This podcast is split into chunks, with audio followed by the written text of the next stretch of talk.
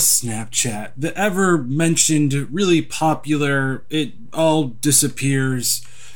Instant messaging in some ways when it actually did updates, and really, really popular with young people, but there apparently is demise social network.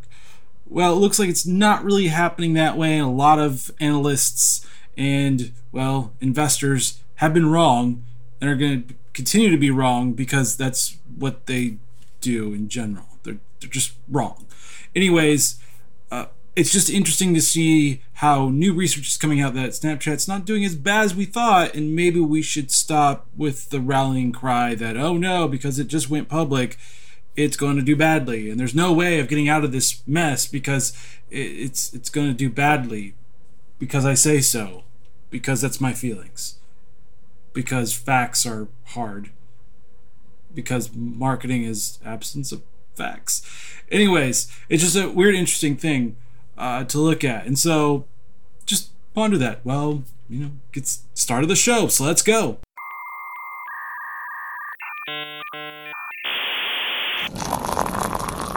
Mmm, that's good. All right, welcome to Digital Coffee, the marketing version of it. We're going to talk about Facebook and they're retiring of some ads and Instagram, which is still owned by Facebook as well, and uh, LinkedIn as well because video and other stuff, including podcasting, including a kind of a opinion that I heard about that I want to share with everybody on asking the simple questions before you get to the strategy type of thing. But anyways, I'm your host Brett Deister, so let's get on with what's going on within the marketing slash social media world because that's really what's important. So, first of all, Facebook gives advertisers more ways to buy in stream ads or video ads, I should say. Yes, uh, Facebook, as we all know, really likes video now. It's the darling right now. It, will eventually be moving on to AR and VR. And if you don't know that, well, you should. You should know this. But yes, they're they are really, really pushing into this now. And it's not a bad thing because Facebook did recently launch kind of more of their own Netflix version or Hulu version uh, to boost video plays as well. So they're going to be doing more original content as for that. And this is just this is probably perking up every marketer's ears, going mm, mm, more advertising opportunities as well. But the problem is, is that now we have to make sure that video ad video ads in general are top notch. And this is the, always the hardest part, especially when you are a very small company. It's going to be really difficult to do top notch uh, with everything you're working on at the same time. So I say keep on looking on it if you're still small you're still trying to get that strategy in line trying to like you know work with it really really well just monitor it if you're kind of medium to bigger businesses i would heavily look into testing it out and seeing if it works or not but yes, it is coming. More video ads are coming. This isn't a big surprise because Facebook is primarily all about pushing ads right now. Uh, it, they, they can keep on saying they're a place for people to connect, but let's be honest with you, people don't really connect as much as they used to on Facebook. Really, it, it, that's, that's, that's the truth. Uh, ads are just getting more expensive now. It's just one of those weird things where, yeah, it's it it's hard as a marketer by yourself to push that line and make sure your CTRs and KPIs and all this stuff are in line so you know what you're doing. But at least leave this open for eventual strategies down the line because strategies are always supposed to morph, they're always supposed to change.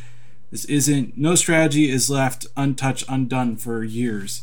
Usually it's a yearly thing, sometimes a monthly thing, but be aware of that. Now, moving on to Instagram and more of their live videos. So, they're looking to do more co broadcast type of content. That's right. It's not going to just be you live streaming, but you and your friend. So, there's only really two. Uh, could they do more like you and three other people? Maybe. They could do maybe something more interesting like that where you actually have more of a robust conversation through live streaming because it's hard if you're the only person doing live streaming to figure it out. I always tell clients if you're going to do live streaming, be sure you practice it before going live. You know exactly what you're going to say. Write out a script, memorize it, write out bullet points, memorize your bullet points, and make sure that content's flowing. Uh, it's going to be difficult because usually live streams work better for longer. It's longer. So don't think about 10, 20 minutes. Think about hour, two hours.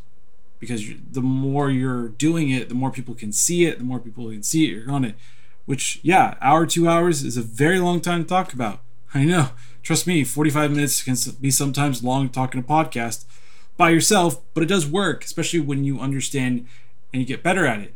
So I think this is a good idea for Instagram to actually do kind of a co-broadcasting scheme. That that means, for example, podcast. You can now have your co you and your co-host talking about things for your podcast and having live streaming Instagram podcast at the same time. Now, what I would like to see less of Facebook doing their own stuff is that they just kind of branch it or link it together. So you have live streaming, just link these two together where you can just, when you hit the live stream on Instagram, it goes to your Facebook as well. When you do a story, same thing. They haven't done that yet for some odd reason. I just really don't understand why they're not doing that. They just want to make it separate because uh, that because pretending that you guys are separate companies, you guys are the same company. Just deal with it, live with it, and make it better that way. Uh, I just really don't understand why it always has to be separate. It's like you're making everybody like do five different things because you want separate content. It still doesn't make much sense to me. I still think they should find a way of actually allowing you to link share that type of thing. So cross content wise, and I don't usually recommend cross content wise of like posting on Instagram, posts on Twitter because it doesn't really work. Uh, but I think those those two instances could actually work really well. But they have to actually embrace that. I don't think they're going to embrace that yet. They couldn't eventually later on. All right, moving on to fake videos and fake news and all the fake, fake, fakeness. So Facebook is going to penalize this type of stuff. Now, what they're saying is that it's basically posts that look like videos. They have a fake video play button, but it actually goes to a link and they're going to be penalizing those because they're static images and not videos. And I completely understand this because this is actually extremely misleading.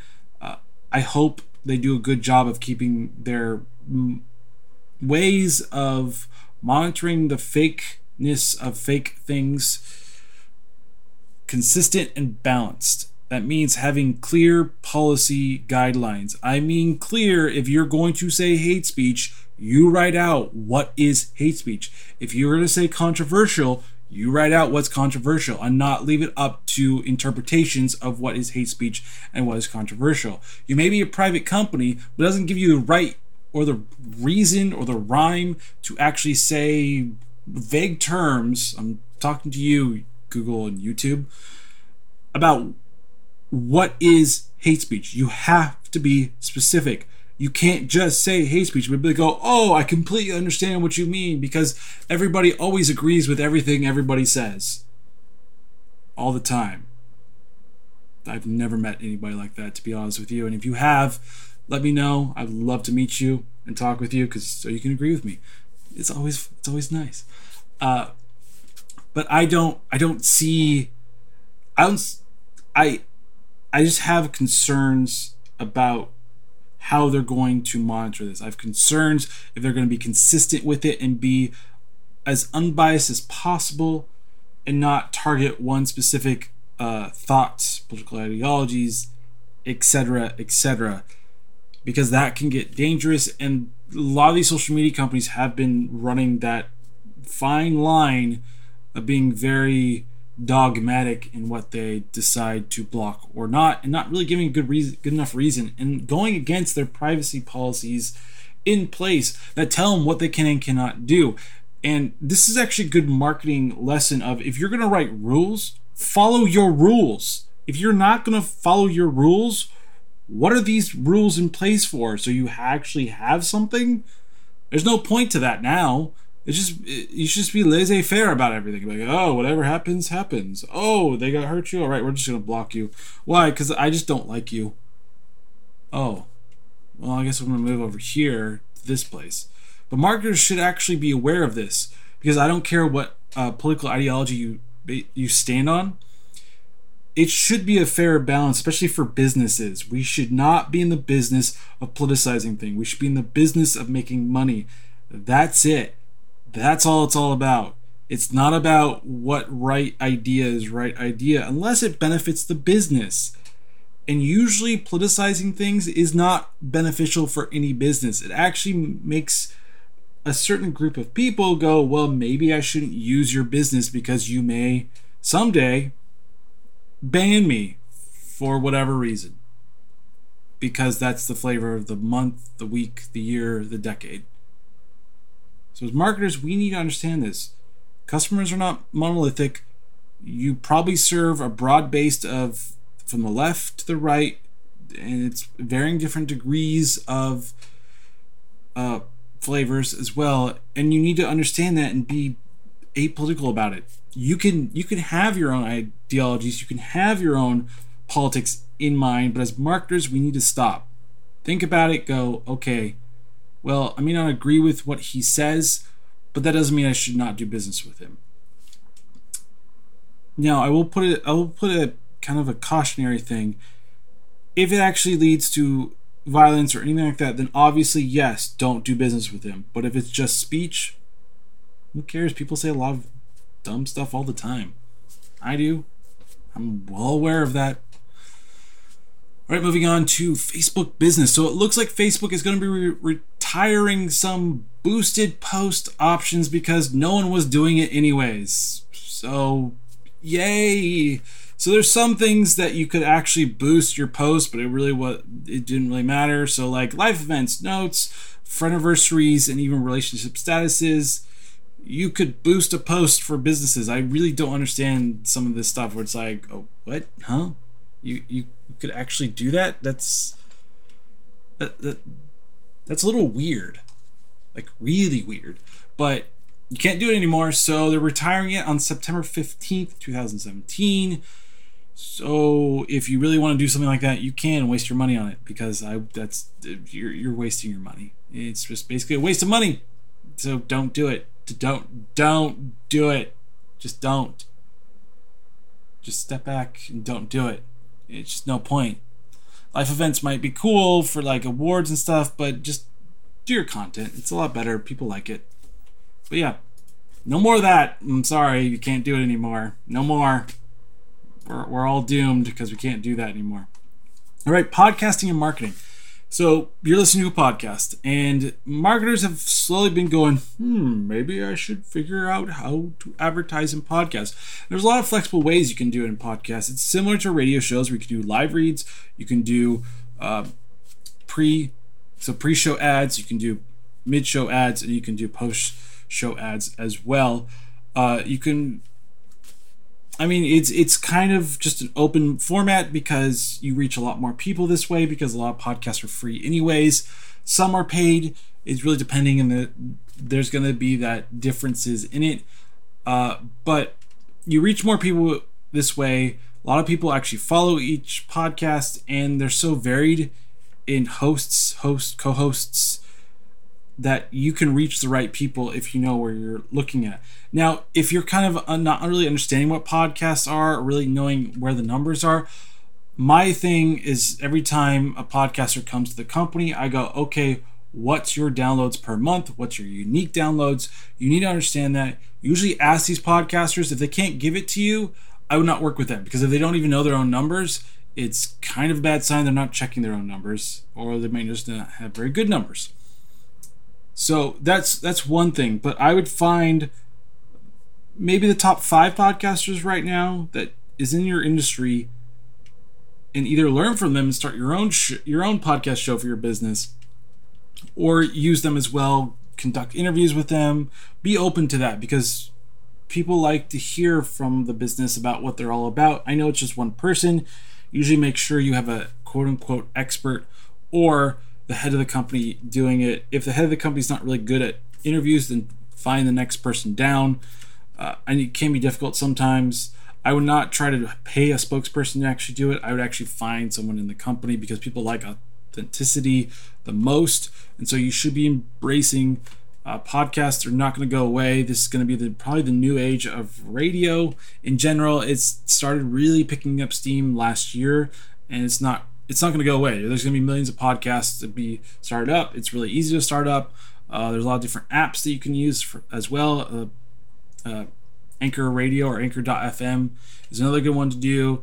Uh, that's been the most popular one and pretty successful uh, right now. Uh, but they're still pretty new, so always look into it. See what you can do with it. Anchor Radio is probably the best for startup costs because you can just use your phone to do it. It's pretty simple as well. They also don't sponsor this podcast. I just said it because I, I've used it, so I know. They don't sponsor it. I get no money from saying this. So for marketers, it might be a good look to look into. If you want to dip your toes into the podcasting to see if you can do it, that would probably be the better way of doing it. Look at uh, Anchor Radio, and also look at uh, advertising opportunities because advertising opportunities are always there. Podcasters are always looking for it because they're always trying to start up. They're always trying to find ways of monetizing their own podcast. It can be difficult sometimes, so look at that as well. Uh, but don't be afraid to try try different things just make sure that you have a clear goal in mind when you're coming to them, or they have a clear goal themselves. So that's it. Moving on to, well, you know, social ad tech tools. So these are like AdExpresso. Uh, Sprinklr actually has one as well. There's a, there's a few out there uh, that you can actually use. Uh, so Forrester kind of looked at all these and said they're they're kind of immature. They're not really built up yet. Uh, we're probably going to see a lot of them consolidate into, let's say, like uh, Adobe Marketing Cloud or something like that in general, because that's usually what happens. But uh, Sprinklr, which is a popular one for a lot of big businesses to use, uh, is getting to the ad social ad tech sphere because they they need to. Uh, it's not just okay just to do uh, monitoring and scheduling tools. You also have to have the ad tech side of it as well. so right now they're kind of immature, but I think they're going to get better and better once uh, once you can kind of figure out what they're going to or once you kind of kind of figure out how they're going to actually monitor this and how they're going to help you make the best ads. Uh, that's how I, usually see it. Now pick the one that's going to be right for you because not everyone is made the same. If there one's really difficult, you're just having a terrible time with it. I would say don't use it because it won't be fun for you to use. But yeah, that's that's what that's all about. All right, moving on to traffic and which one is beating each other. So it is in one ring the mobile, another ring it is desktop, and mobile is well 57% now. Yes, is over half the traffic right now. So um, it's a good it's a good reason to, to make sure that your website is mobile ready, mobile certified, whatever you need to do. Make sure that, that it's actually really good. Because if you're not doing that, you're missing a whole bunch of people. A lot. Because most people are checking on their tablet or mobile phone and not as much on their desktop. It's about 43% on desktop. So look at that discrepancy and make sure that people can view your website on all different platforms without a without a problem. So make sure that your employees they have if they have android make sure they're checking on their android and if they have ios same thing over there as well because there's also different browsers and different browsers have their fun and sometimes headache inducing way of messing up your website. Sometimes not all the time but sometimes. But make sure that you're doing that because if it's about 57% of the traffic that's going to your site now is going to be on mobile you're going to have to look in more mobile friendly ways of doing things and more and more or less put desktop on the wayside, but not saying that it can't be fully functional on the desktop. To make sure it's really responsive, because that's going to be the best way of doing it. Responsive sites are always going to be better. Eventually, I foresee it's going to be more of um, AMP or accelerated mobile pages is going to be taking over if it if it does a good job, and most designers shift from there. They haven't really shifted too much yet, but I, I see when AMP actually starts to build up. It actually will. Um, but we'll see. We'll see about that.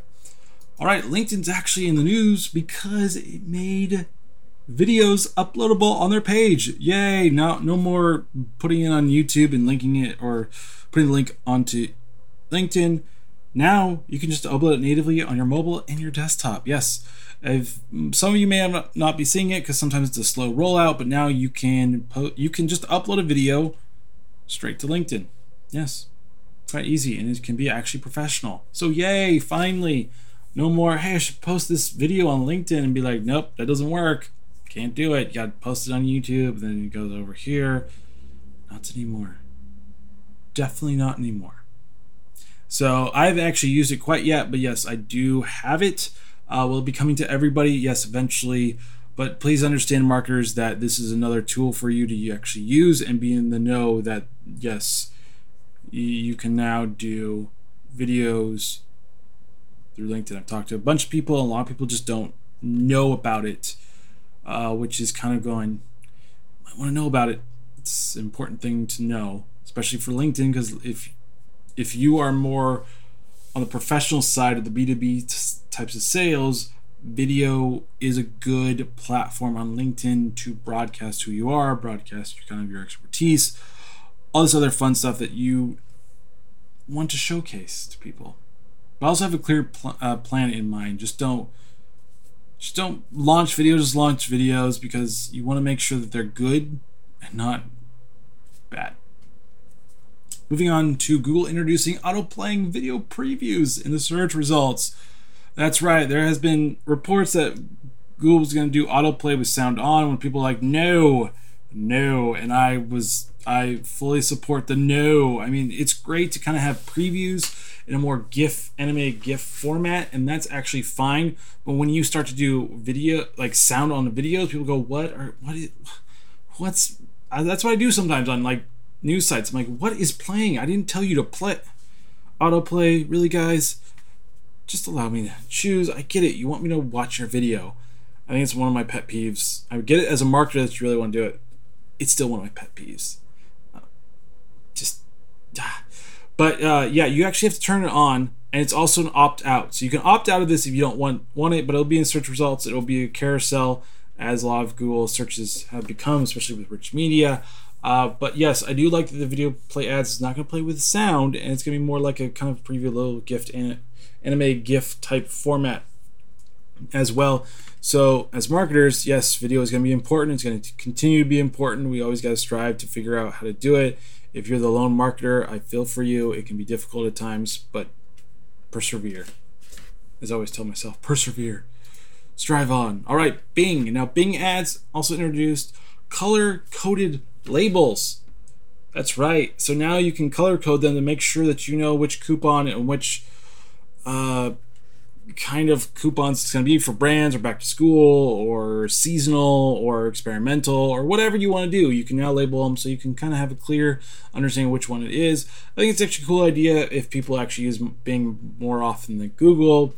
It may start to be turning that way as well, but at least Bing is added labels to it, and you can actually import the labels from AdWords to Bing as well. This will help you keep a little bit more focused on what you're actually doing for ads uh, and labels, so you aren't going, wait, what, what, what was this? What was this one? I don't, I don't know what this one was because, yeah, it was a long time ago. So what's this one again? So it's good that you can do that because you need to do that. It's one of those things where it can be. Uh, it can be quite difficult if you're not uh, if you're not organized. You can be a lot. It's just one one of my things. All right, we're gonna look through some stats. So different stats for video and businesses. So video is a really important thing, and this kind of stat had looked at over 500 businesses and nearly 250,000 videos and 600 million video streams. And what they found is that 86% of business-related videos views take place on desktop browsers and only 14% on mobile. Now, you may be uh, asking why, and the reason is is because well, it takes up a lot of data for video. Also, can kill your battery pretty quickly. But the most popular viewing times is actually Wednesday between 7 a.m. and 11 a.m. Pacific Standard Time. Also, about 18 in the, is the average number of video uploads published by businesses each month. That's quite a lot of content, and 85% of businesses now have internal staff and resources to produce videos in house. And the most pop or the most the industries that publish the most new videos is high tech and manufacturing. And businesses have an average of 239 videos in their library.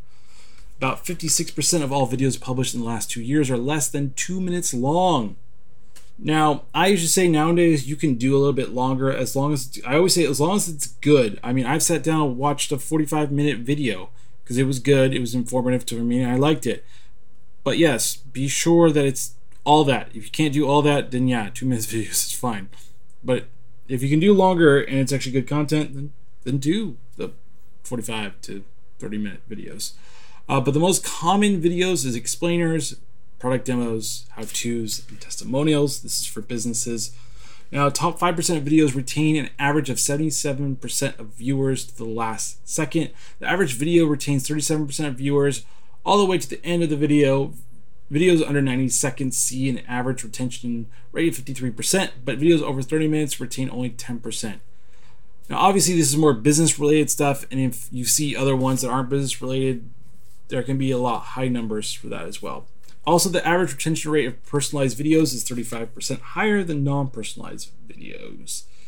35% of businesses use intermediate or advanced analytics measure video performance, and that means that interaction, attention span, views by embedded location, drop off times, attribution to sales pipeline, or influence of revenue. Businesses producing 50 plus videos per year are two and a half times more likely to use advanced video analytics. Uh, companies using advanced analytics are far more likely to increase their video budget this year. So that was a lot of stats right there. I gave you a lot of numbers through it, but the reason I did that is because we have to understand to figure out a way of doing videos. Uh, I mean, how to's are probably the easiest way of doing videos as well. Uh, make sure you actually have a host. If you have a really good employee that knows how to do it and can be really charismatic on the video, you kind of have it you kind of have it well there. If you need to hire somebody from Fiverr or whatever, that's another way, or actress, model, whatever. That's another way of doing it. Just make sure that they're engaging, because if they're not engaging, you can. it's not a good thing. Now, I will say that yes, 96 90 second videos are more. Uh, there's a better retention rate, but this could be changing because a lot of like people's uh, viewing habits do change. I still think if you can actually figure out a way of doing it, and I always test it, obviously, uh, you can do longer video format, but be sure that it's actually good. So yeah, this is going to be a lot of just rigorous um, quality control. And if you actually can't do it well, then I would say scrap it or figure out a way of cutting it into a nice small format in general. All right, moving on to more stats because we just love stats, especially as marketers. And eMarketer kind of came out with this uh, stat about how Facebook is actually losing uh, younger demographics. So, kind of the tweens and the teens, a lot of them are just foregoing Facebook in general. They don't really want to do Facebook, they don't really care to do Facebook it's just that, and they're also they're just they're flocking more to Snapchat and Instagram. And Snapchat's seeing the highest increase in a lot of the younger demographic, which is another thing to look at because that's the higher uh, that that's the that's the demographic you usually want because you, if you have them, you retain them longer. They'll use your site longer. You have a longer time to do that. Not saying that older demographic isn't something you should hit as well. It's just a lot of times for new things, the younger demographic is the is the way of catapulting your brand. Usually, not all the times, but usually.